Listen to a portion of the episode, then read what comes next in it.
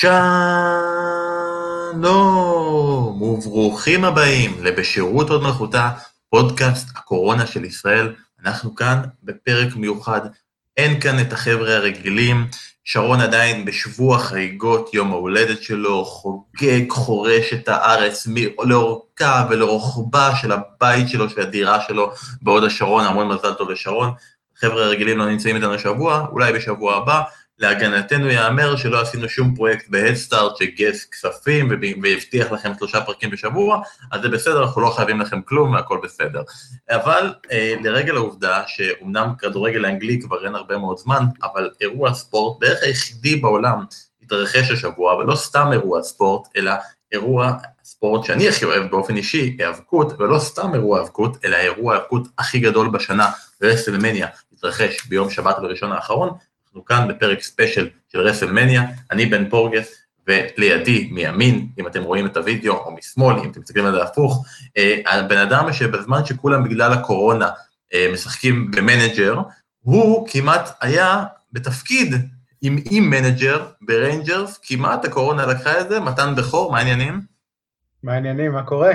אני דורך פה קצת על פצעים, אני רואה, כן, כן, כן, אתה מכאיב לי, אבל אני אוהב אותך, אז אני... אבל אתה יודע, רק לשמוע על זה שהיית מועמד לזה, אני כאילו גם ב Manager כבר מפטרים אותי כבר על המחזור הראשון, זה בסדר, אתה, אתה מתקדם מאוד יפה, וגם כן לצידנו האיש שעל החשבון WWE Network שלו אני גולש ואפשר לכל זה לקרות, אחי דוד פורגס, מה העניינים? בסדר גמור, שמח להיות פה, שמח שאתה משתמש לי ב Network, ככה זה במשפחה, אה, אהבה זה ריחוק. אהבה זה ריחוק. אנחנו אפילו שומרים על בידוד ושמרנו שמתן יהיה בינינו כדי שיהיה מרחק של שני מטר בין שני האנשים. אמ, חברים, היה לנו, לפני שאנחנו נתחיל, אנחנו לא נפרק כל קרב וקרב, אנחנו נדבר על הקרבות המרכזיים הגדולים, אבל כל מי שראה את רסמניה, אגב, כמובן, ספוילר לאורך כל הפרק, מי שעוד לא ראה מוזמן לראות ב-WE Network את רסלמניה ולהתקדם איתנו שם, אבל אני רוצה לשאול אתכם על האווירה הכללית של רסלמניה, כי אה, זה רסלמניה, שהגדירו אותה כגדולה מדי לערב אחד, אבל הייתה גם שונה מכל רסלמניה אחרת, רסלמניה ללא קהל, רסלמניה מוקלטת, רסלמניה שהיה צריך להפריד בין האנשים ובין האירועים כדי שאפשר יהיה לצלם אותה. עד כמה זה הורגש, עד כמה זה פגע לכם בצפייה, עד כמה הרגשתם שזה לא רסלמניה אפילו, מתן, תתחיל אתה. אני חושב שהפגיעה שה, העיקרית בנו, ברובנו, אני מניח, הייתה עם עצם קיום האירוע, עם זה שאמרו האירוע ממשיך. אה, שזאת החלטה על פי, אני לא יודע ממקור ראשון, אבל לפי השמועות זאת החלטה שלקח וינסנט קנדי מקמן, בזמן שאנשים מסביבו אמרו לו, תדחה את הרסלמניה הזאת, אל תעשה רסלמניה בלי קהל, אל תעשה את הדבר הזה. אבל הוא החליט ללכת עם זה, הלך על זה אפילו בהכי גדול שיש לו, פיצל את זה לשני ערבים. אה, הפיצול הוא כמובן חלק מהרצון לבדר ליומיים במקום לערב אחד, במקום לתת שני ערבים במקום ערב אחד לאנשים בבית, אה, את, ה, את המתאבקים ואת כל מי שעשה את המופע הזה בפועל, אין לי, אין לי מילה רעה לתת להם. אז זאת הקרבה מצידם אפילו, הם היו צריכים לצאת מהבתים, הם היו צריכים לבוא, כל אחד מאיפה שהוא גר, לקחת מטוס, להגיע, כל אחד, אתם יודעים, יש אנשים שאני לא יודע כל אחד איפה הוא נמצא בחיים שלו, אולי צריכים לדאוג uh, להורים, אולי יש להם משפחות עם ילדים, uh, סיטואציות מאוד מסובכות לכולם שם, אני בטוח. Uh, אז מאוד צריכים להגיע ולעשות את זה. המופע עצמו, המופעים עצמם, היו, הרגישו חלקים שהיו, לחלקים מסוימים הרגישו מאוד מוזר, לכולנו, אנחנו נדבר על זה בהמשך כמובן, אבל אני בסופו של דבר די נהניתי מהמוצר שצרכתי, אני הרגשתי ש-WWE נתנו לי באמת לצאת מהמציאות שלנו לאיזה יומיים, שזאת בסופו של דבר, ממה שהם מספרים לנו ומה שאנחנו צריכים להבין, הייתה מטרת העל של כל הדבר הזה. אז דוד באמת, חלק מהמופע של רסלמניה, הזיקוקים, האווירה והכל, זה הכל מורכב על fan engagement. כאילו fan engagement מאפשר לנו את הרגע שדניאל בריין זוכה ברסלמניה 30. fan engagement אה, מאפשר לנו את הקופימניה. אה, הקהל מאוד מאוד היה חסר פה, אבל מצד שני, באמת, כמו שמתן אמר, ארגנו לקהל משהו בימים שבהם באמת אין כלום. אז אמנם הבנייה הייתה קשה, וראינו תוכניות שלמות שבהן אה, מועמדים לאליפות בכלל לא מופיעים, או אנחנו נגיד איזה מועמדים לאליפות יורדים מה, מה card יום לפני האירוע, אה, אבל האם מבחינתך, בסוף, כדי לקבל את רסלמניה, זה היה שווה את זה? תראה, אני אגיד לך דבר אחד, אה, אני באתי באמת עם השגות אה, לקראת מניה, איך הם יבצעו את זה באמת, כמה אפשר באמת להחזיק אירוע, גם אם נפצל את זה לשניים, אני חושב שדווקא הפיצול היה יותר בקטע של אה, אי אפשר לעשות פה שבע שעות ברצף בלי קהל, זה ייראה קצת מוזר וזה יותר יש בקטע הזה, וחשבתי שבסך הכל השני אירועים בנפרד, אני, אני חושב גם, נראה לי אתה תסכים איתי בן שהערב הראשון מבחינת ההאבקות היה יותר מוצלח, שהצליחו להשיג את המטרה שלהם לגמרי, זה עלה הרבה מעל הציפיות שלי לגבי איך אירוע ההאבקות ללא קהל יכול להיות. ומעבר לזה אני חושב שזה הכריח אותם לחשוב מחוץ לקופסה, גם עם הפאנהאוס וגם עם הבוניארד מאץ', סוג של שני קרבי, קרבות, סוג של שתי חוויות שבחיים לא היו יכולות לקרות באירוע שיש בו קהל, כי אתה לא יכול להקרין עכשיו קרב של חצי שעה ב, במקום עם קהל, פשוט לתת להם להגיב לזה ככה. ויש מצב שמכל הקורונה הזאת, אמרתי את זה גם לך אתמול בן, שיווצר לנו כמו ז'אנר שכבר התחיל להיות קיים בשנים האחרונות עם מת הארדי שדחף אותו, של הקרבות הסינמטיים, שיקבל מין דחייה מחדש. זה די, באמת אולי הדרך הכי טובה לנהל עכשיו קרבות אפיים והיסטוריים כרגע בתקופה הזאת, ויכול להיות שזה משהו שאנחנו ניקח איתנו קדימה גם מעבר לקורונה. אז בסך הכל אני חושב שהם יכולים לסמן את זה, אירוע שהם הגיעו אליו בנסיבות מאוד שהם לא רצו ומאוד מאוד קשות לקיים אירוע, אירוע מוצלח ביותר בהתחשב בכל הדברים מסביב.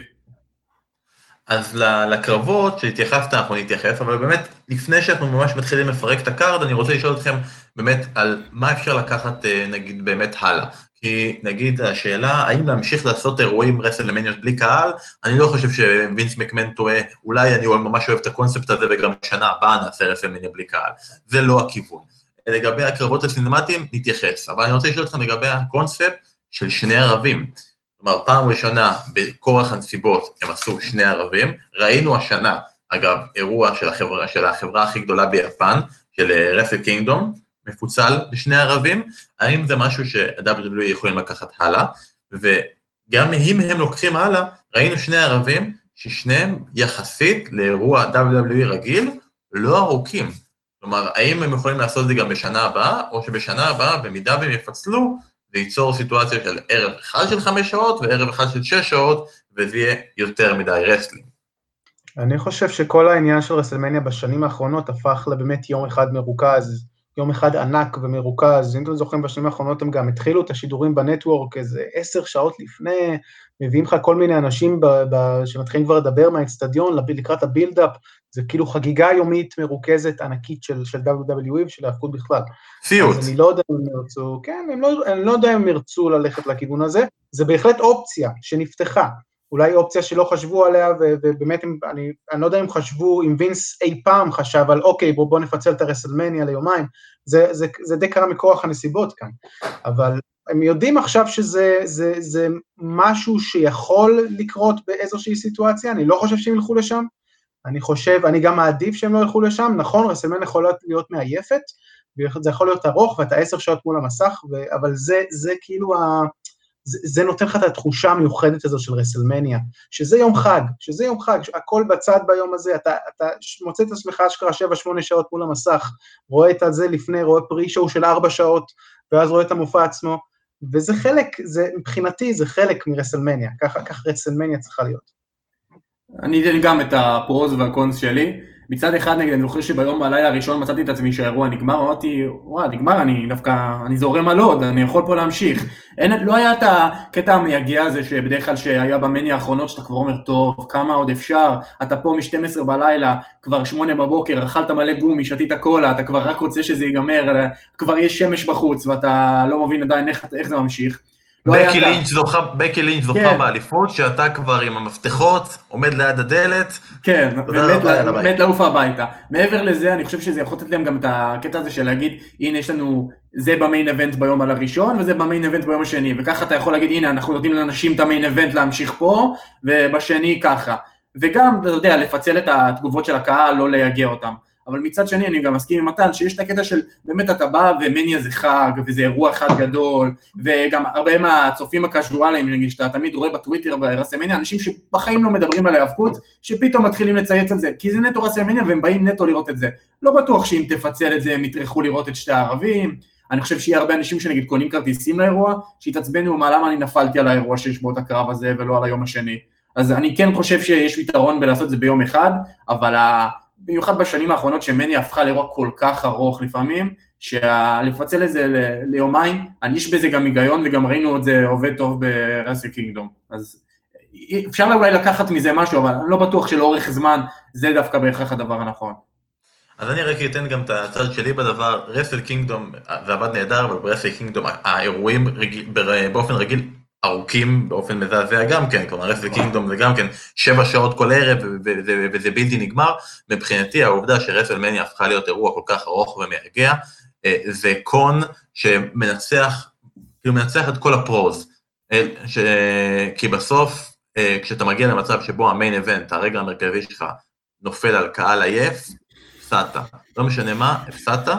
מבחינתי הפיצול לשני ערבים יכול להוכיח מאוד את עצמו, הוא גם יכול ליצור מצב כזה שכמו שהם תמיד רוצים תחרות בין ברנדים, הם יוצרים תחרות בין ימים, כלומר החבר'ה ש... לא יודע, בסיטואציה שבה כמובן אה, הרסלמניה היא live, ולא הכל מוקלט, חבר'ה שהיו ביום, ראשון, ביום ראשון, רואים את החבר'ה שהיו ביום שבת, אומרים אנחנו חייבים לגבור עליהם, אה, אתם מדברים על הצופים הקזואליים שראו, שרואים את רסלמניה ביום ראשון, תחשבו איזה יופי, אנשים שקמים בבוקר יום ראשון ורואים שהיה trending now רסלמניה כל, כל אתמול, ואומרים, אה, אה, גם היום יש רסלמניה, ואפשר לרכב על העובדה שהיה המון המון צופים ברסלמניה ביום לפני. מבחינתי, אני חושב שעלינו פה על משהו, ואני מאוד מאוד אשמח אם זה ימשיך גם בשנים הבאות.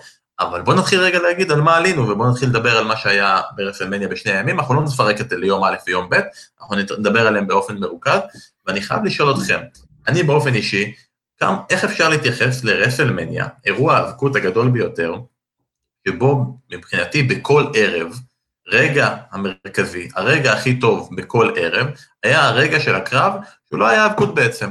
ביום, בערב הראשון, המיין אבנט, קרב הבון יארד, שהיה יותר כמו סרט, וביום השני, ה-Firefly Funnels, שהיה יותר כמו פרומו.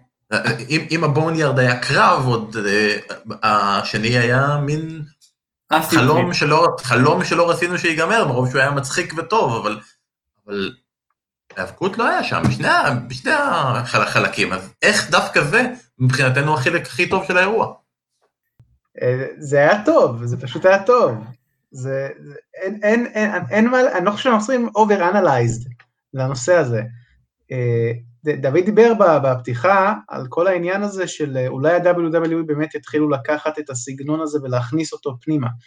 אה, ועצם זה שלמעשה אצל רוב האנשים שני הרגעים הכי גדולים מכל אחד מהערבים זה לא היה קרבות היאבקות קלאסיים בזירה, זה אומר הרבה על העסק, זה אומר הרבה על לאן העולם הולך, לאן העסק אה, ילך, כי אין מה לעשות, ואנחנו רואים את הפידבק מכל עולם ההיאבקות. גם החבר'ה שהם יותר אולד סקול אה, אהבו את הדברים האלה, אה,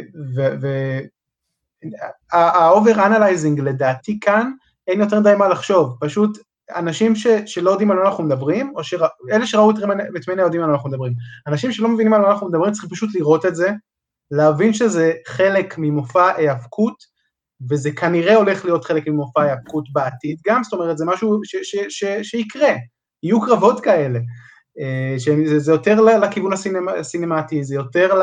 ל זה באמת, זה, זה השואו, זה הבידור, ווינס תמיד מצהיר ומסביר פעם אחר פעם שהוא לא חברת היאבקות, הוא חברת בידור. אה, WWE זו חברת בידור. וכחברת בידור הם צריכים לעשות באמת דברים בסגנון הזה, ו, אה, ו, ואני שמח שהם סוף סוף עשו את זה, והסיפור הגדול כאן, באמת מבחינתי, זה שזה היה ברסלמניה. שכאן, אנחנו דיברנו על הצופים הקזואליים, באו אנשים שראו את הרסלמניות הקודמות, אולי רואים רסלמניה משנת, לא יודע, 80 ומשהו או 90 ומשהו, רואים רק את רסלמניה, כי זה מה שמעניין אותם. יש המון כאלה, המון המון. במיוחד אתמול, אגב, ביומיים האחרונים, כי יש חצי עולם בהסגר, אז אני בטוח שזה גם עזר לצפיות. אז לדעתי, היומיים האלה, עם השתי קרבות האלה שראינו שם, הציגו לאנשים בבמה הכי גדולה שיש, קבלו. קבלו משהו חדש שאנחנו מתחילים לעשות, משהו חדש שהולך לקרות בעולם ההיאבקות בשנים הקרובות, אנחנו מכירים כבר את הסגנון הזה, בין אם בלוצ'ה ובין אם, אה, ובין אם אה, בקטעים של מת הרדי, אנחנו מכירים דברים כאלה, זה לא, זה לא מוזר לנו, זה גם קרה קצת ב-WWE, לא יותר מדי, ואני חושב שעצם הצגת הסגנון הזה לעולם עם כוכבים כל כך גדולים, עם שמות הכי גדולים, עם מיין אבנט, זה מראה uh, בעצם לעולם, ה-WWE מראים לעולם שיכול להיות שהארגון הולך באמת לכיוון הזה בצורה מאוד מאוד רצינית.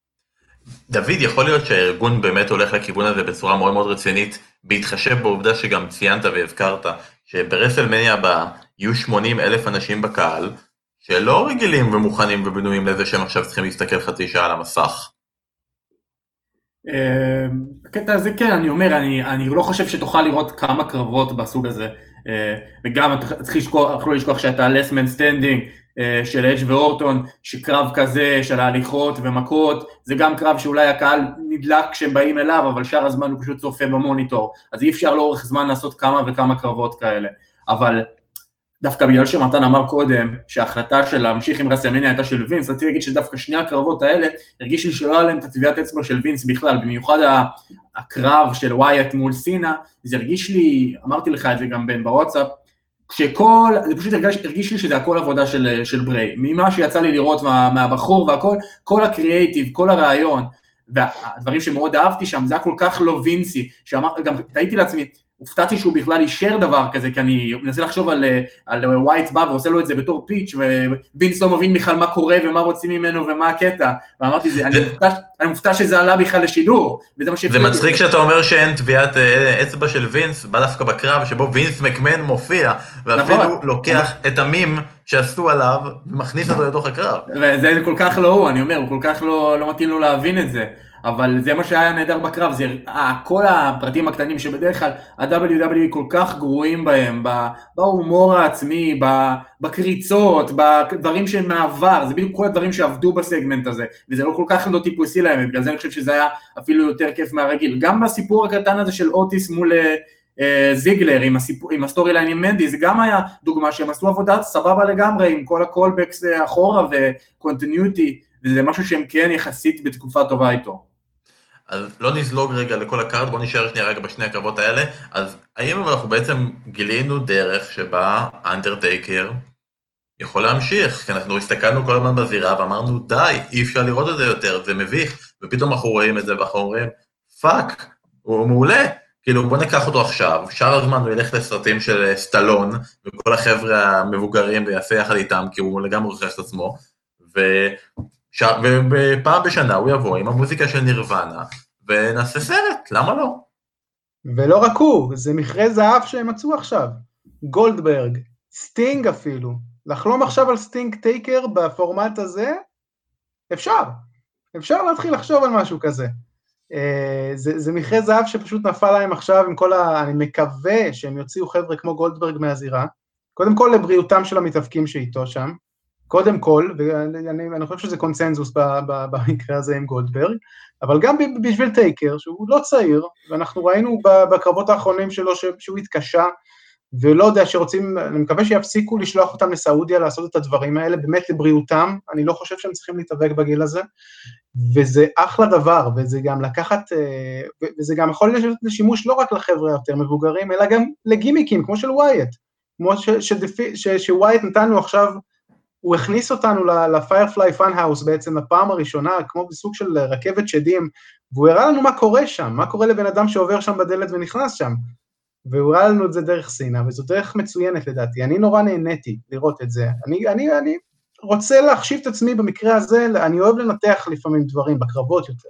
במקרה הזה פשוט החשבתי את עצמי כצופה פשוט מאוד, שמסתכל ונהנה ממוצר, נהנה ממוצר טוב, כמו שדוד אמר, הכתיבה הייתה טובה, בעיקר ב Firefly Funhouse, שבאמת רואים תסריט אה, שעבדו עליו, ועבדו עליו קשה, עם המון רפרנסים, עם המון דברים טובים, אה, זה לגמרי אגב נראה עבודה של בריי, אנחנו כנראה נדע בימים הקרובים מי בדיוק חיבר את כל החלקים האלה, אבל זה נראה לגמרי עבודה של בריי, אז אה, כל הכבוד לו על זה, אבל כן, העניין הזה שאפשר לקחת את הקרבות מהסוג הזה, לחבר'ה כמו אנדרטייקר, כמו גולדברג, כמו סטינג, כמו טריפל אייץ' גם, גם הוא, גם הוא לא צעיר, ולשלב אותם בחזרה ב-WWE מבלי שהם יצטרכו לבייש את עצמם, מבלי שהקהל אה, יגיד, טוב, you don't got it anymore.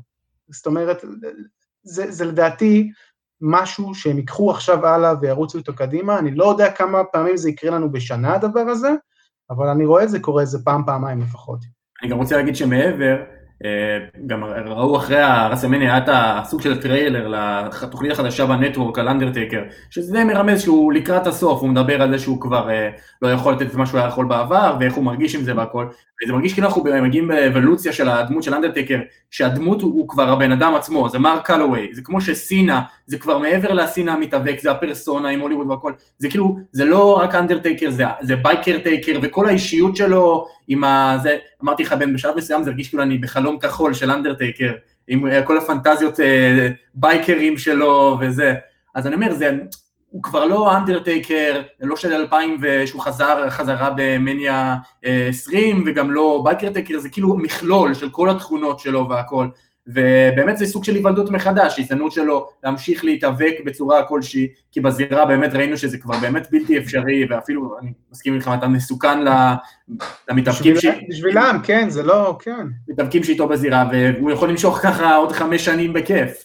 אה, השאלה כמה הוא רוצה, וכמה באמת הם רוצים להמשיך ככה, כי מה שכן, אני מקווה שזה לא יהפוך עכשיו למשהו ש...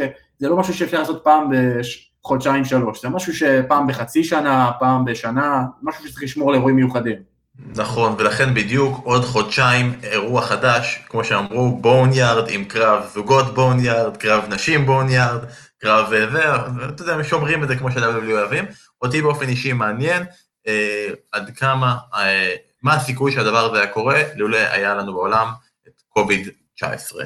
כלומר, אה, שני הקרבות האלה, גם ה Firefly Funhouse וגם ה Boneyard, שניהם אה, הוכרזו רק אחרי שהתחילו האירועים ללא קהל, רק אחרי שכבר ידעו שרסלמניה תהיה ללא קהל, לכן מעניין אותי אם זה היה בכלל הכיוון, או שהיינו צפויים לראות את שניהם מופיעים בזירה אלמלא, אין לנו את התשובה לזה, לכן זה רק תהייה באוויר, אה, אבל אנחנו מנסים לכל מי שעדיין לא ראה את רסלמניה ואומר אני רוצה לראות רק דברים ספציפיים, לראות את ה-Firefly Funhouse, שקצת מצחיק לראות בוויקיפדיה שכתוב שברי ווייט ניצח אחרי 13 דקות, כאילו, איך אפשר להגדיר זמנים בכלל בדבר הזה, ואת הבוניארד מאץ', ומפה אני רוצה להתקדם אה, לחלק אה, קצת אה, פחות אה, טוב של האירוע, וזה שני קרבות האליפות.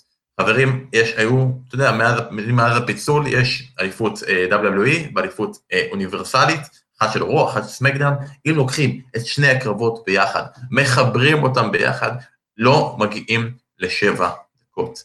לא מגיעים לשבע דקות של היאבקות, והדבר העצוב הנוסף זה ששני הקרבות היו העתק מוחלט אחד של השני.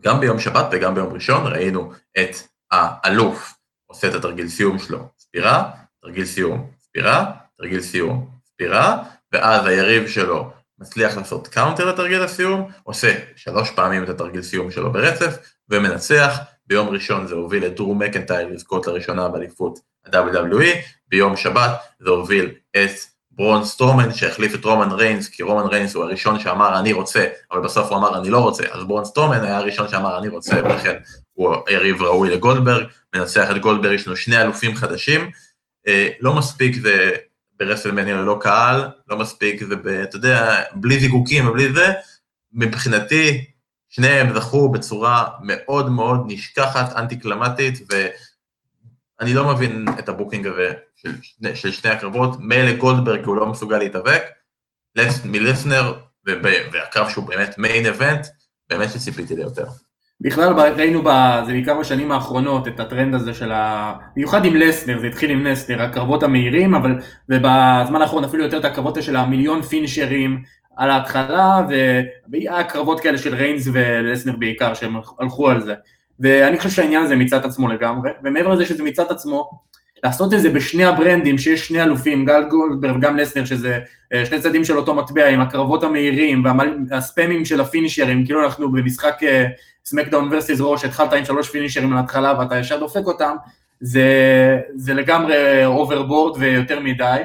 וגם מעבר לזה, הקרב הזה, במיוחד חשבתי, אחרי, ה... נגיד אתה עושה את זה בערב הראשון, בערב השני, זה קרב שלא מתאים ל, ל, למקום בלי קהל, זה דווקא קרב שצריך את הקהל, שהקהל בפופ שיוצא מהפינישר הראשון והשני והשלישי, וכשאתה עושה את זה בלי שיהיה בכלל קהל, אז זה, it falls flat, כאילו זה, אין שום תגובה, אין שום, אז זה לא משנה כמה פינישרים אתה יוצא.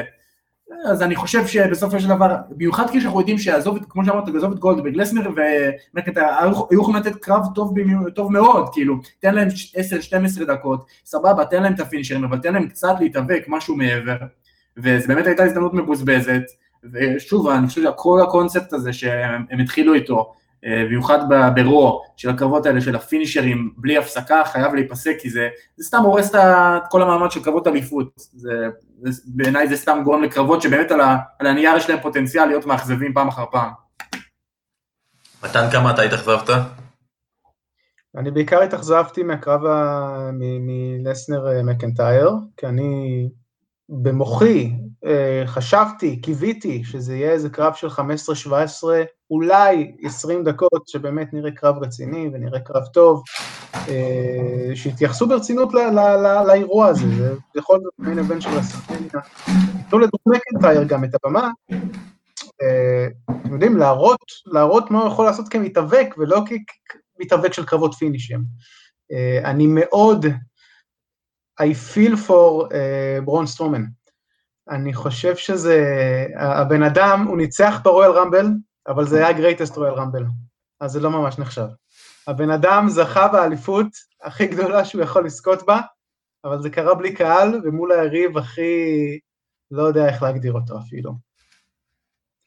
גם כל הקרב הזה, עוד, עוד הקרב של מקנטייר, אני חושב שאנחנו נזכור שהוא זכה בלי קהל, אבל אנחנו איכשהו, כאילו, אנחנו נזכור את זה, אבל, זה, אבל אני חושב שאם באמת ימשיכו לבנות אותו כמו שצריך, זה לא משהו שיפריע ללגסי שלו. אני חושב שסטרומן, אה, כל מה ש... כל, בכלל, כל הקרב הזה, אני לא רוצה להגיד הבנייה, כי זה לא בנייה. זה, זה לא עשו כלום. אגב, זה עבדו עלינו בעיניים, כי אם אני לא טועה, Triple H, הוא אמר שהם יעשו את זה כן, בצורה לגמרית. כשהם יעשו את ההחלפה, אמרו, אוקיי, ריינס לא יכול, אבל אנחנו נודיע מי יתאבק ונעשה את זה אלגנטית אלגנטית, מודיעים בטוויטר, ברון סטרומן. זאת אומרת, כאילו, זה, זה היה קרב... אפילו לא אמרו על זה מילה בשידור, ממש התעלמו מזה גם כן. ב SmackDown וגם באירוע עצמו, ואגב, בקטנה אני רוצה להגיד, זה בדיוק הצד השני של המטבע, שאם ב Firefly Funhouse הרגשתי שממש מכבדים את, ה, את האינטליגנציה שלי בתור צופה, אז פה הרגשתי שאפילו לא נותנים לי הסבר ופשוט מצפים ממני להתעלם לחלוטין, וזה בדיוק ההפך ממה שהרגשתי בקרב השני. וזה זה היה, לא, זה היה לא כיף, זה היה לא כיף כצפייה. אני לא, אני, שוב, אני, אני בזווית שלי האישית, אני לא יודע איך בן אדם קזואלי שמסתכל על הקרב הזה, אולי הם נהנים מהקרבות פינישרים האלה, אני לא יודע, אני חושב שלא, אבל אני לא יודע בוודאות. אז אני לא יודע איך בן אדם באמת היה מגיב לקרב כזה. שוב, גולדברג צריך מהר ללכת לקרבות הפיירפליי והבוניארד למיניהם, ושיעזבו אותנו. אני לא, אני, אני לא מעכל שזה קרה מלכתחילה, שהוא הגיע למניה הזאת בכלל כאלוף. חושב שזאת הייתה טעות חמורה, אני לא מבין מה הם ניסו לעשות שם. בכללי אני לא מבין מה הם ניסו לעשות עם, עם, עם גולדברג מול uh, ריינס, לא, לא, לא, לא ממש ברור לי. בכל אופן, uh, שוב, כמו שדוד דיבר על צד שני של מטבע, קרבות, היה לנו את הקרבות האלה שהיו אדירים, קרבות, אני לא יודע מה זה בדיוק היה Firefly, אבל סבבה, היה לנו את החלקים האדירים של האירוע, באמת השתי קרבות אליפות, downside, אולי אני מקווה שבגלל שיצאנו באמת מהאירוע הזה עם אה, שתי, שתי אלופים שהם full אה, טיימרים, אנחנו נגיע בשנים הבאות, הם יבינו את הלקח הזה, יבינו לאן צריך לקחת את זה, ש main event זה main event, ואני מקווה שהם ילכו לשם. אז אני אחבר באמת את הרגשות של שניכם לרגשות שלי. מגולדברג נגד סטרומן, ואמרתי את זה גם לדוד, לא התאכזבתי כי לא ציפיתי לכלום. כי בסופו של דבר ראינו מה גולדברג מסוגל לעשות, בפעם שעברה שהוא היה בסעודיה הוא כמעט הרג את אנדרטייקר, בפעם האחרונה שהוא היה בסעודיה הוא הרס את Fiend, משהו שהיה אפשר לשקם רק בצורה מאוד מאוד מיוחדת ברסלמניה, אמ, וברגע שמחריבים, אני מניח שהוא ידע שהוא מתאבק נגד סטרומן רק ביום של הצילומים, כי ריינס היה אמור להתמודד מולו, ופשוט החליט שלא באותו יום של רסלמניה, אז לא היה להם זמן לתכנן, וגולדברג הוא לא בדיוק אה, נתון לשינויים, וזה לא מישהו שיכול לתכנן קרב כבר תוך כדי שזה קורה, אז הם הלכו על השטאנץ של אני אעשה לך את זה, אתה תעשה לי את זה, ושם, זה ייגמר, ובסדר. אה, למקנטייר ולסנר יותר קשה לי לסלוח, אה, קשה לי לסלוח כי אתה מדבר על זה שזה לא יפגם בלגסי, גם ככה מקנטייר הוא אלוף, הוא המתאבק רמבל שמגיע עם הכי מעט בנייה. הם ניסו כל הזמן להתבסס על ההיסטוריה, על העובדה שהוא תשע שנים, וזה עשר שנים, הוא, הוא כבר מנסה את הקרב האליפות הראשון שלו, אבל אי אפשר להתחמק מהעובדה שבשלושת השבועות האחרונים של הטלוויזיה הוא לא הופיע. סיבות מאוד הגיוניות, אבל, אבל לא הופיע, וגם אפילו לא ניסו לגבור על זה עם שיחות סקייפ, עם משהו, עם סגמנטים שהוא בשדה התעופה, מתכונן, משהו, להתמודד עם זה, לא התמודדו, רק לסנר הופיע שבוע לשבוע. ואז קרב כזה, אני באמת לא יודע להגיד איך הקהל היה מגיב אם היה רסלמניה והוא היה שם. כלומר, זה קרב של אולי, אנחנו מדברים על לקחים, אולי הם לקחו את הלקח של שנה שעברה, שהקהל כל כך עייף, אה, שהוא מגיע לקרב המשולש, הוא כבר לא מגיב אליו, אז הם, כשהם תכננו בראש את רסלמניה את השבע וחצי שעות שלהם, הם אמרו נעשה קרב קצר, שלוש דקות, הקהל יהיה מבסוט, נקבל את מקנטייר לפני שהוא מתעייף. התוכניות היו צריכים להשתנות מבחינתי, אני מקווה מאוד שה, שמה שמתן אמר, שהם ילמדו את הלקח, אה, הם ילמדו, כי בסוף, אחלה Boneyard ואחלה Firefly Funhouse, זה לא יהיה כל חודש, זה לא יהיה באירוע הבא. מה שיהיה באירוע הבא, ומה שמחזיק בסוף את החברה הזאתי, ומי שלרוב זה הבן אדם המרכזי בה, והאלופים שלה. וקרבות אליפות לא צריכים להיות שלוש דקות. בטח לא ערב אחרי ערב, בזה הם פישלו בגדול. ואני רוצה לעבור לקרב הבא שמבחינתי, אם זה היה אכזבות, אז זה היה באופן אישי אכזבת הערב שלי, אכזבת הרסלמניה שלי, הקרב שאני הכי ציפיתי ממנו ברסלמניה. אני יודע שהדעות חלוקות, גם אתמול יצא לי להגיב קצת בטוויטר, בהאשטג טוויטר רסלמניה, שהיה מספר אחת בשעה ארבע בבוקר בטוויטר, כל הכבוד לנו. ניצח את עומר אדם. השתלטנו על הפיד, אה, עומר אדם המשיך להופיע עד ארבע בבוקר, וואו. עומר אדם היה מקום שני, כן. אמ, אז זה נגד רנדי אורטון, הקרב שהיה בנוי הכי טוב לרסלמניה, לדעתי אחד הקרבות שהיו בנויים הכי טובים, הכי טוב לרסלמניה בין החמש בשנים האחרונות, ממש ממש בנייה טובה, אבל אה, הבנתי אפילו למה הלכו על Last Man Standing, אה, בסוף אה, רצו לתת האפשרות גם לאדג' קרב ראשון שלו מאז שהוא חזר אחרי הרויאל רמבל, שזה גם כן קרב שאפשר הרבה לנוח, Last Man Standing שנחים בו, אבל חבר'ה, זה היה הקרב הכי ארוך בפער ברסלמניה, 36 דקות אם אני לא טועה של קרב, אחד הקרבות הארוכים שהיו ברסלמניה בכלל בשנים האחרונות, ולא קרה בו כלום. ואם לרוב ב Last Man Standing זה תרגיל גדול, קהל מגיב, סופרים עד תשע, תרגיל גדול, קהל מגיב, סופרים עד תשע, היה פה קרב של בעיטה אגרוף, אגרוף בעיטה, בעיטה אגרוף, מדי פעם אדג' עושה משהו, הם מטיילים ב Performance Center, טיול מודרך ב Performance Center, סבבה, הכל טוב ויפה, אה, זה לא עשה את זה עבורי, אני מאוד מאוד התאכזבתי, דוד, איך אתה הרגשת? אה, אני הרגשתי אותו דבר כמוך, גם דיברנו תוך כדי וראית שאני מגיב אותו דבר. אני חושב שהניסיון לספר סיפור של קרב מאוד אינטנסיבי, של ניסיון לשבור אחד את השני, ראית את זה ממש בניואנסים, אבל כמו שדיברנו תוך כדי כבר, אני מסכים איתך לחלוטין, שהיה חסר את הקטע של המהלכים הגדולים, שלא היה שום דבר שהצדיק באמת את ה, כל פעם את הניסיון לספור עד, עד עשר מחדש, בדרך כלל בקרבות Last Man Standing היינו רואים תרגילים גדולים, או אפילו כל מיני פעלולים כאלה שאתה יודע, זריקות ממקומות גבוהים, קשירות, כל מיני פעלולים כאלה, ופה זה היה באמת אה, הליכות, kick punch וכולי. אני דווקא לא מסכים איתך לגבי שה Last Man Standing, אני חושב שבהתחשב במה שראינו, אני אמרתי לך את זה גם אז, אה, קרב I Quit היה הרבה יותר מתאים. במיוחד עם כל הקטע של אני אגרום לך לחזור לפרישה ועדיף לך, אני חושב שהם היו יכולים לנצל את זה הרבה יותר טוב, ואפילו גם באיצטדיון ריק זה היה עובד יותר טוב. הקרב עצמו היה, היה מאכזב, לא היה מספיק high spots בשביל הזמן שהוא היה, ארוך יחסית שהוא היה, היה כמה ספוטים חמודים, היה את ה elbow drop של אדג' שהוא ממש היה כמו איזה spot man, כי היה את ה callback הקצת מדאיג הזה לבנואה, עם החניקה בחדר כושר, שלא, עם הפרק החדש של הדוקומנטרי של Vice, זה תזמון קצת מצער. אבל כן, קרב מאכזב, אני אמרתי לך מההתחלה שלמרות ה storyline המדהים, קצת התאכזבתי מזה שהקרב הראשון של אדג' היה מול אורטון, שזה קרב שכבר היינו, ואורטון גם לא ידוע בזמן האחרון בקרבות, אה, בוא נגיד, יותר מדי אה, מעניינים, ובסוף אולי עם יריב אחר זה היינו מקבלים נגיד, עם איי-ג'יי סטיילס היינו מקבלים קרב הרבה יותר מעניין, אני מקווה שזה יהיה הסוף של ה feud הזה, למרות שלא בטוח בכלל, ונוכל אה, להמשיך לקרבות יותר מעניינים מבחינת דברים כמו איי-ג'יי סטיילס, כמו רולינס, אליסטר בלק, קרבות שהיית יותר באמת אומר, וואו, איך בא לי לראות אדג' מול איקס, ולא, אוקיי, בוא נראה את אדג' מול אורטון בפעם האלף. אבל כן, בסך הכל קרב מאכזב יחסית לציפיות, לא קרב רע, קרב ארוך, קרב מייגע, הסוף קצת פיצה על כל השאר, אני חושב שזה היה עוד פעם סוף שבאמת מאוד מספק, ומבחינה רגשית הבנת מה הם מנסים לעשות שם מבחינת הסיפור, אבל בסך הכל ביחס לציפיות כן, זה יצא קרב מאכזב. אני חייב להוסיף לפני שמתן יגיד, כי אני רוצה להתייחס למה שאמרת לגבי הסוף. כי הרבה אנשים גם אמרו לי, מאוד מאוד אהבתי את הסוף, הסוף פיצה על הכל, הסוף. אני חייב לשאול לגבי הסוף. אני אומר, מישהו, בתור מישהו שמאוד מאוד אהב את הבנייה, מאוד מאוד אהב את ה storyline. הסוף, מי שעדיין לא ראה, ספוילר והכל, זה אדג' מתכונן ל Conchairto, ופורץ בבכי, ועם דמעות עושה את זה לרנדי אורטון ומנצח אותו. אה, זה לא, חברים, זה לא הסיפור שסופר פה. הסיפור שסופר פה זה על רנדי אורטון, שאוהב את אדג' ודואג לו, ואכפת לו ממנו, עד כדי כך שהוא רוצה להפריש אותו ולוודא שהוא לא יחזור לזירה, כדי שלא יקרה לו חס וחלילה עוד מקרה של אה, ניתוח צוואר, שיגרום לו אולי לאבד את אשתו, ואת הילד, שאשתו והילדים שלו יאבדו אותו. לא דובר במהלך הפיוד הזה כמעט בכלל, אם לא בכלל, על כמה אדג' אוהב את רנדי אורטון, או כמה לאדג' אכפת מרנדי אורטון.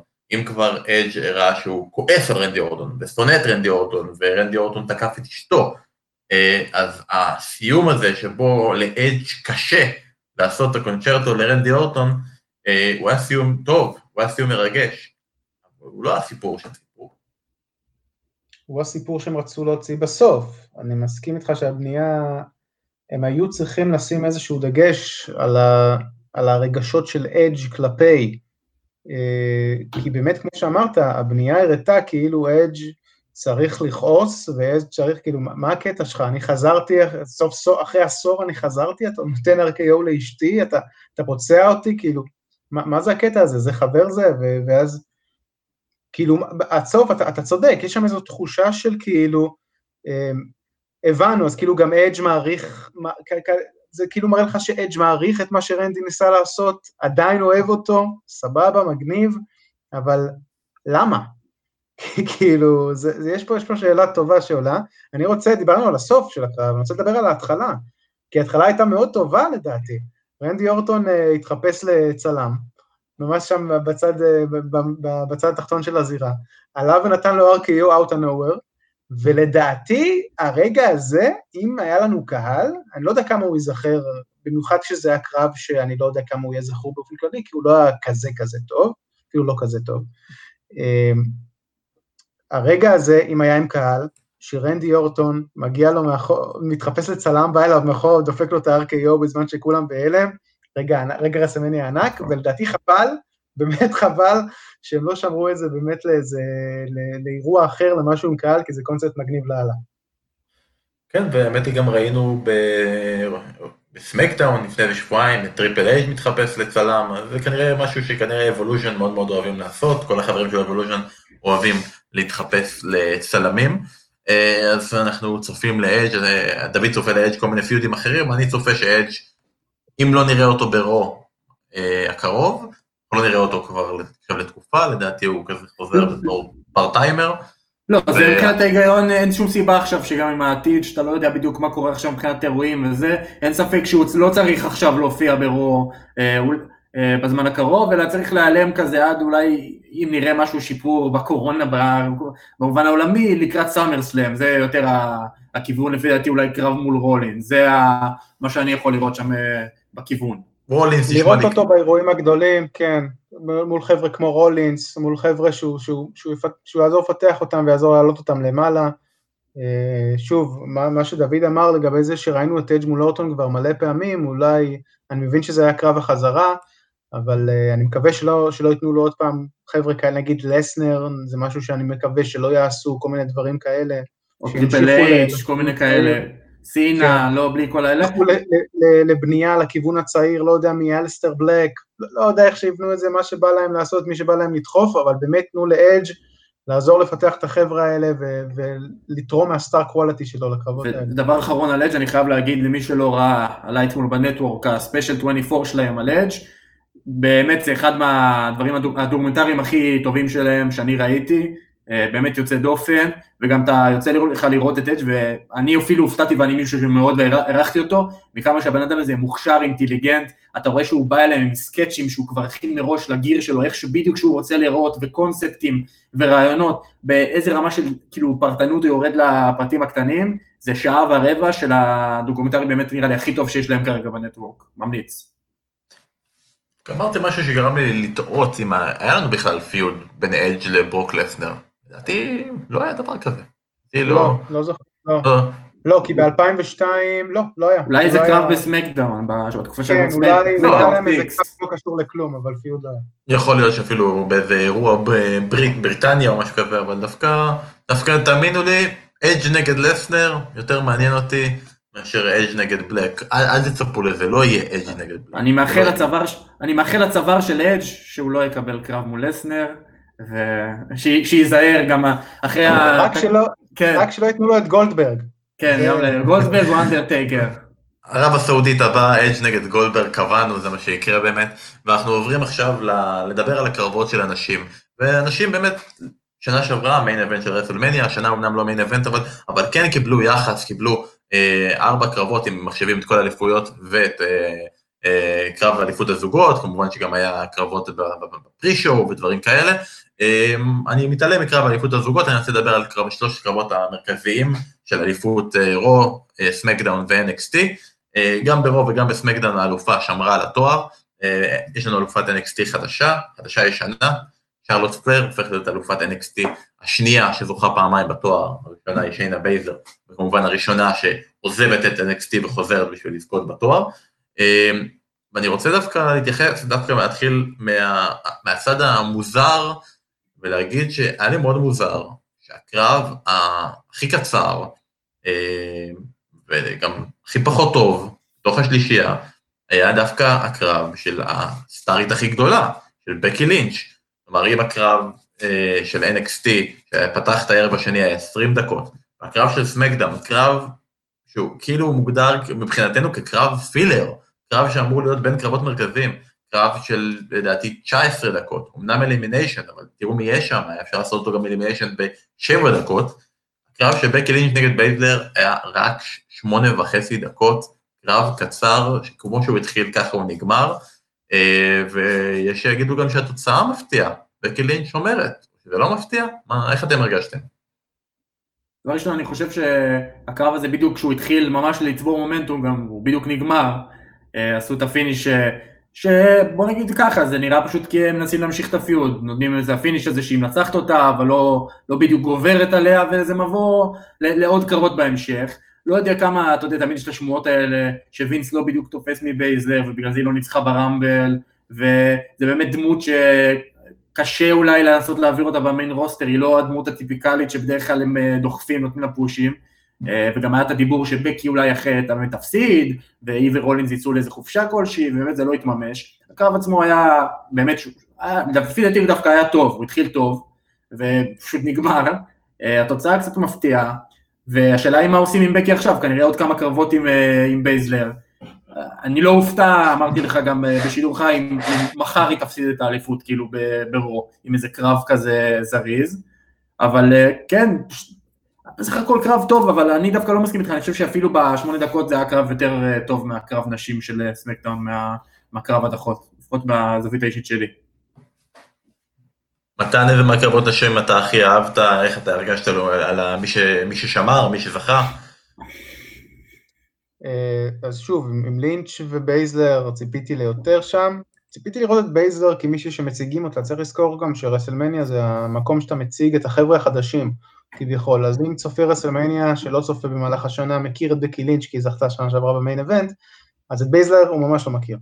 אז רציתי שיותר יציגו אותה, יותר יראו מה הקטע שלה, מה, ואגב, הם עשו את זה מצוין לדוגמה עם, אה, עם אה, ריפלי, שהיא לדוגמה לדעתי נתנה שם אה, אה, הופעה אדירה מול שרלוט, זה, זה היה הקרב האהוב עליי מבין השלישייה, אבל בכל אופן, נחזור שנייה ללינץ', אה, הם, הם, הם, יבנו את זה הלאה, אני לא כל כך אה, הבנתי למה הם מנסים, למה זה היה ה finish. אני ציפיתי ל finish טיפה אחר, הם כאילו מנסים לבנות קצת אופי לבייזלר, אני כאילו להראות שיש לה איזשהו, שהיא איבדה ריכוז, ואז היא שמה את הידיים על הראש, והיא הולכת ככה זה, אני ציפיתי שאם היא מנצחת אותה, אז בייזלר תשמיד אותה אחרי זה, ו- ו- ולא יודע מה, ותוציא אותה לאיזה חודש, באמת שהיא ורולינס יוכלו ללכת לאיזו חופשה.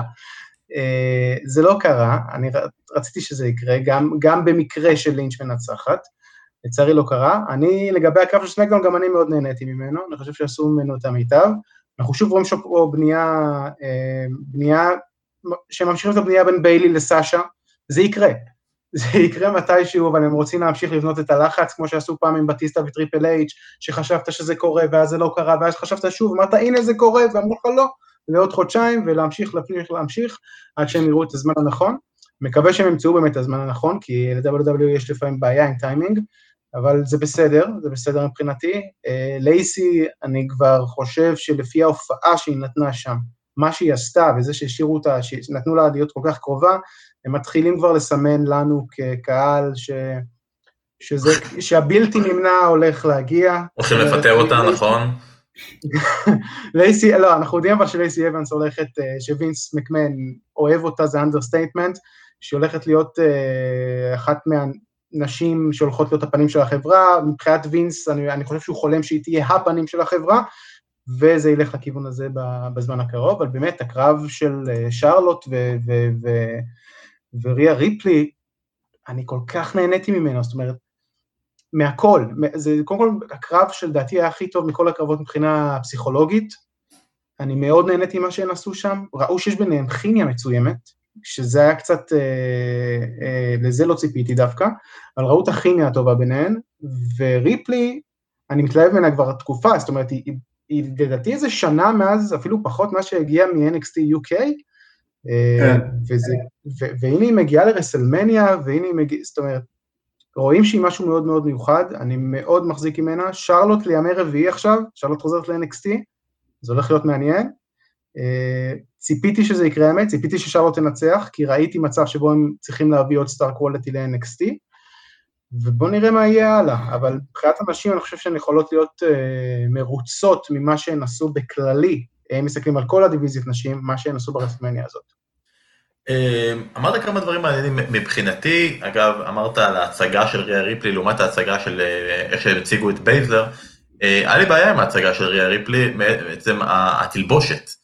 כלומר, קצת מוזר שהם אה, הגדירו, מגדירים אותה בתור הנייטמר, והיא תמיד לובשת שחור והיא פור כהה, ופתאום היא באה אה, כן. בלבן, וממש לא, לא ייצג את הדמות שלה, וגם מצחיק בכלל ההצגה של אנשים שבעצם אנחנו באים אה, ואומרים לנו, ורסלמנה שבאים ואומרים, יש פה דור חדש של מתאבקות שהגיעו מ-NXT ומקבלות את ההזדמנות במאניה הגדולה מכולם להפסיד, ולהראות שמי שכרגע ב roster הן הכי טובות, שום דבר לא השתנה, וגם שרלוט באה ומנצחת אותה, וגם בקי שאומרת מול בייזלר.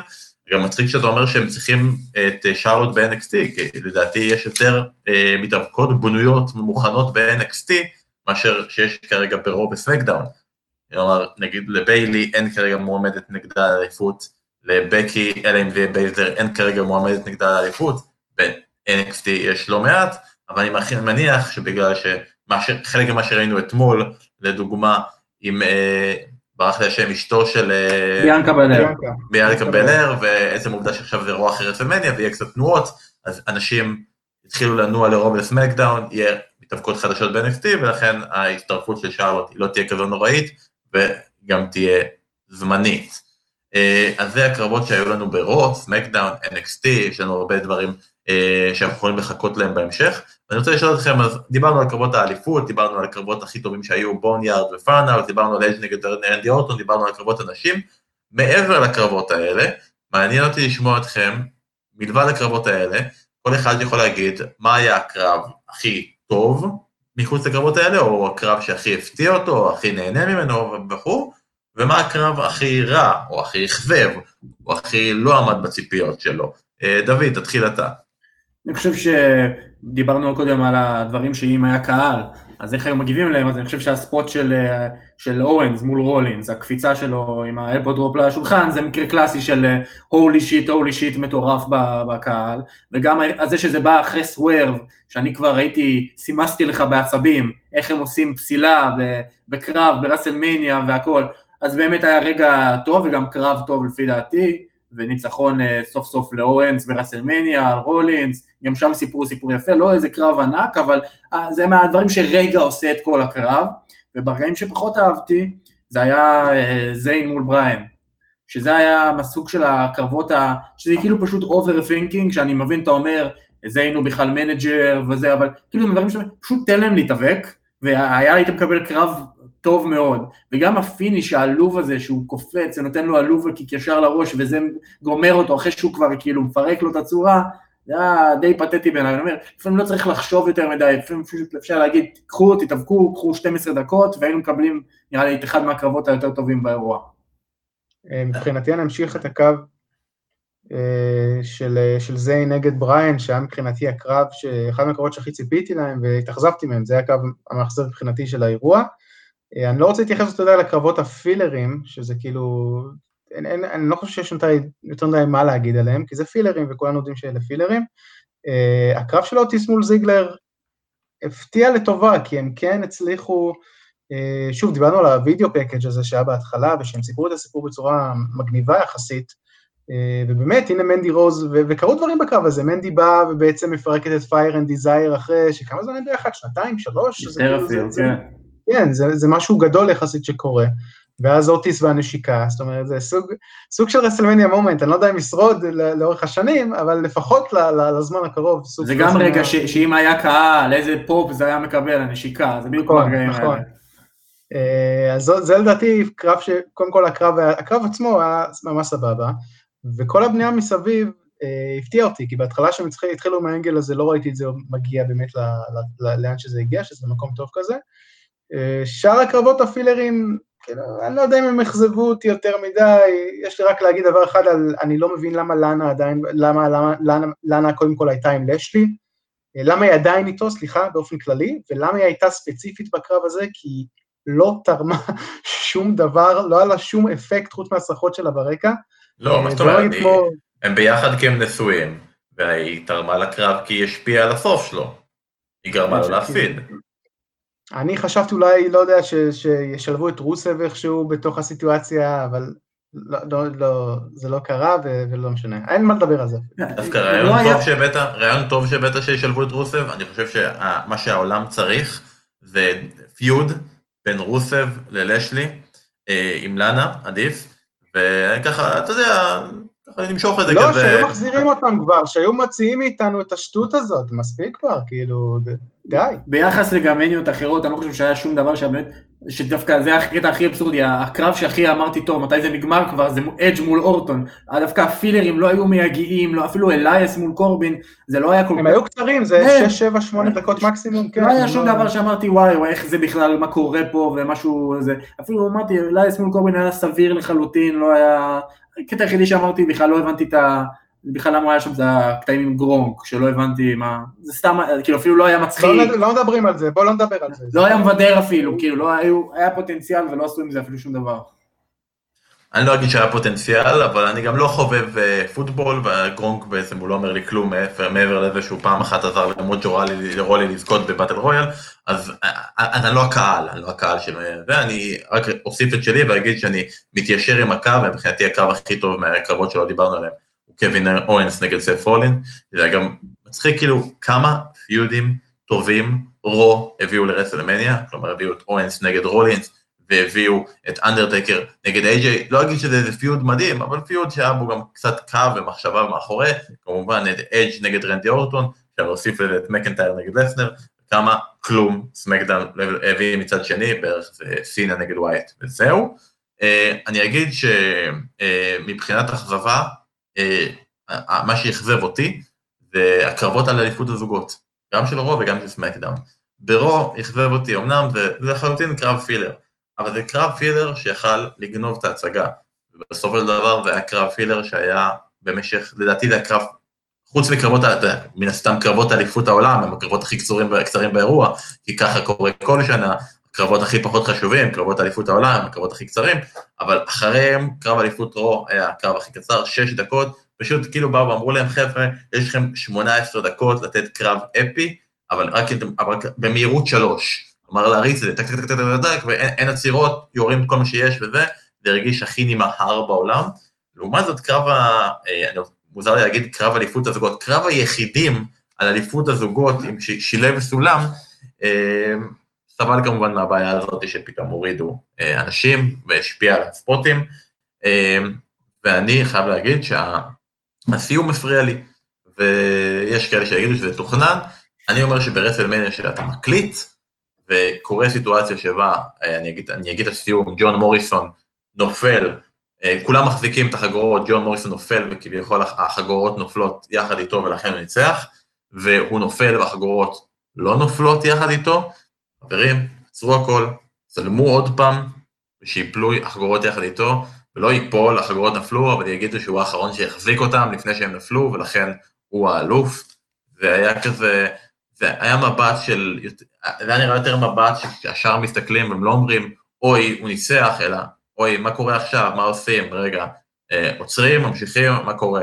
ואז הם מבינים שהמוזיקה מתנגנת ומתקדמים הלאה. אז זה היה הדבר שקצת הפריע לי.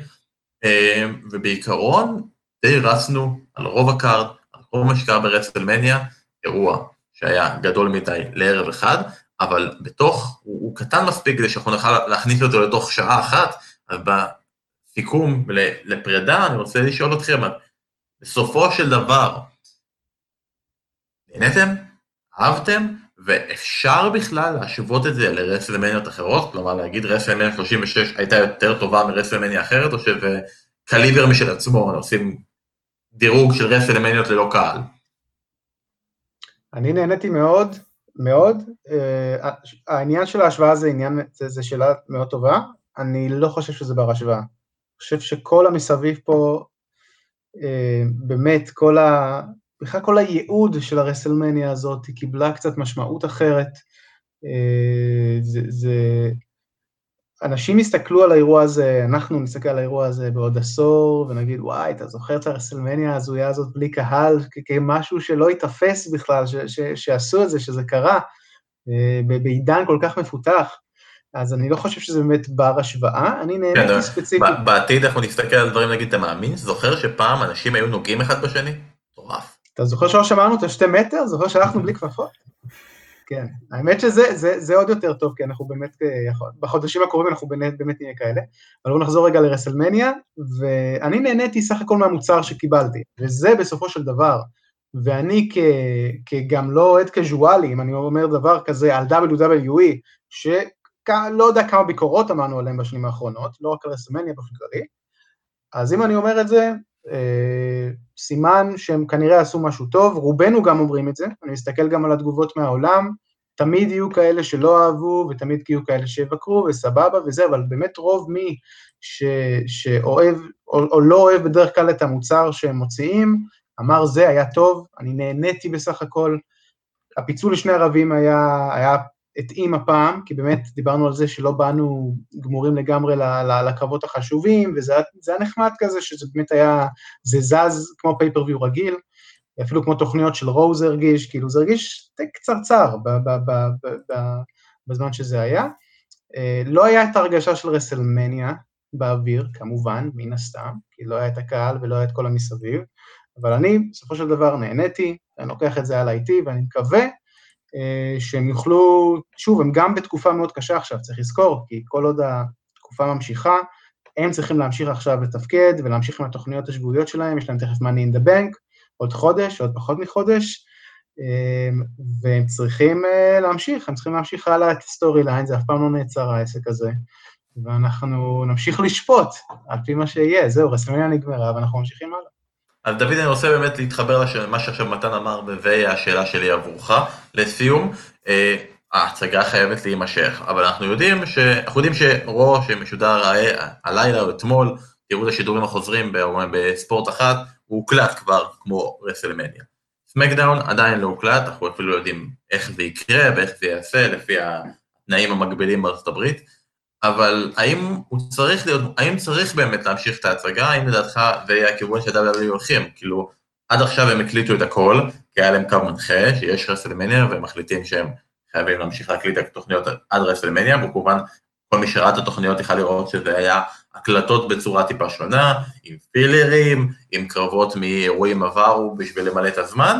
אה, האם עכשיו ממשיכים לבנות, כי יש money in the bank, והם פרסמו במהלך רסלמניה פעמיים שעדיין מתוכנן להיות money in the או שזה הרגע להגיד, חברים, פוס, עוצרים הכל, אה, חצי מהמתאבקים שלנו בבידוד, החצי השני כבר מיצה, רומן ריינס לא רוצה להופיע, כשרומן ריינס לא רוצה להופיע, אנחנו לא רוצים להופיע גם, כן? אה, תודה רבה, נתראה בקיץ הבא. נראה לי עם ההיכרות האנושית שלנו, עם ההיכרות שלנו עם החומר האנושי הקיים, לא נראה לי שהתרחיש שבו ההצגה תעצור אה, עומד להתרחש, לפי מקרה עבר. והאמת שכן, מבחינה לוגיסטית זה הולך ונהיה קשה יותר, אתה יודע, להניע אנשים מ-different states למקום למקום, טיסות, אני מניח שיהיה פה שם אה, בדיקות רפואיות מעמיקות לכל מיני דברים, אבל מספיק שמישהו אחד נופל וזה ישר כל העסק מתחיל להתפרק לך, מספיק שמישהו אחד נדבק בקורונה. אה, עכשיו הרבה, אולי אפשר להתחיל לעשות בעיקר יותר מדי, יותר נגיד תוכניות כמו סטודיו כאלה, לנסות למצוא, להתחיל למצוא, לצלם דברים בסטמפורד, ובעיקר עכשיו אולי לשדר הרבה קרבות ממניה, ממש לחתוך את זה כמו איזה סלאמי, כאילו לתת חתיכות, קרב פה, קרב שם, דוקומנטרי מה network, כאילו באמת אמרתי לך, לשים את כל הזה של אדג', לשים את ה... הם עשו פרק על מקנטייר, למצוא דרכים למלא עם זה את הזמן. עכשיו אנחנו יודעים, זה, זה כבר, מפה זה כבר פקטורים חיצוניים, אנחנו לא באמת יודעים מה יהיה מעבר. אבל uh, לגבי מה אני מדבק, אני גם הופתעתי לראות את זה, לא, לא חשבתי שהם יתחייבו לאירוע uh, בצורה כזאת. מה שכן, אולי סוף סוף הקרבות, נגיד אם יהיה עכשיו, נגיע לשם, חס וחלילה, אני לא מאחל שנגיע עד לרמבל עם כל הדבר הזה, אז המציאות תתעדכן למשחקי וידאו, כי תמיד במשחקי וידאו אי אפשר שיותר משש אנשים יהיו בזירה. אז גם עכשיו סוף סוף המשחקים יהיו מעודכנים ולא, ולא נמשיך משם. כן, זה הכל תלוי, אתה יודע, יש פה כוחות חיצוניים שמשפיעים, הם, הם לא יעצרו, הם אפשר למלא עם הרבה דברים, הרבה קרבות עבר, הרבה דברים ממניה, ויחתכו את זה.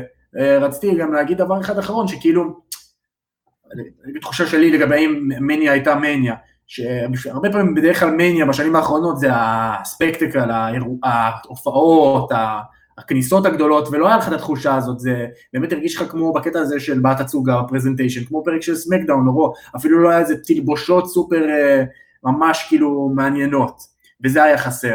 אבל מצד שני, קיבלנו דברים כמו ה-Firefly Funhouse, כמו זה שזה באמת נותן לך דרכים, שאתה חייב למצוא דרכים להתמודד עם המשבר בצורות יצירתיות אחרות. אז זה כאילו הרגיש לי כמו איזה, אם אתה רוצה להגדיר את זה, רסלמניה קורונה edition, זה היה איזה ספיישל מיוחד כזה, לא היה לזה את התחושה של מניה הקלאסית, אז קשה לי למדוד את זה מול אירועים אחרים, כי הציפיות במקומות אחרים לחלוטין, אבל האם בהתחשב בכל הנסיבות, הם נראה לי כאילו hit it out of the park, זה מעל ומעבר למה שקיוויתי שהם יצליחו לעשות, ו... אז מצד אחד כאילו כל הכבוד לווינס שהמשיך, מצד שני כל הכבוד למי שהצליח לגרום לו איכשהו לתת אישור לכל שאר הדברים האחרים. אז זה איחוד של כל הדברים, אנחנו באמת נחכה ונצפה ונראה לראות מה, מה קורה הלאה, אבל מה שאנחנו יודעים הלאה זה שאנחנו צריכים לסיים, ואנחנו צריכים להגיד גם לכל מי שהאזין לנו, שהוא מוזמן לכתוב לנו בפייסבוק ובטוויטר מה הוא הרגיש על רסלמניה, מה היה החוויות שלו, איזה קרבות הוא הכי אהב, איזה קרבות הוא פחות אהב, אנחנו נשמח לשמוע גם את הדעה שלכם, אנחנו מקווים שכולכם גם תצפו ברו בערוצי ספורט אחד, ואם אתם אה, מאזינים לנו, אולי אפילו צופים בנו, אה, לפני החג, אנחנו מאחלים לכם חג פסח שמח, ובעיקר, גם לך מתן, וגם לך דוד, וגם לכל המאזינים והצופים בבית, תשמרו על עצמכם. חג שמח.